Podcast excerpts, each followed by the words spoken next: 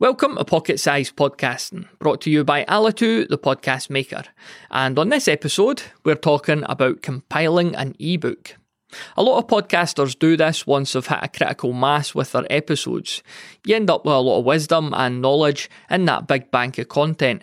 So, what threads or narratives could you pull out and build an ebook around? An example of this might be a recurring question you ask every guest, and now you have 50 different answers. Or maybe you've noticed a pattern in how each guest battled through adversity to become successful in their field. If you do themed and structured seasons, then your book chapters are pretty much laid out for you. Use your scripts, transcripts, and show notes to build a first draft, polish it up, and then you can use it in whatever way you like. Some choose to give them away for visibility or as lead magnets, whilst others prefer to stick them up for sale on Amazon or their own e commerce stores. Either way, ebooks are one of the best ways to repurpose your content and create extra value for your audience.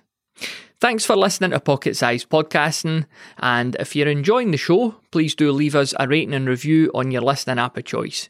We really would appreciate it.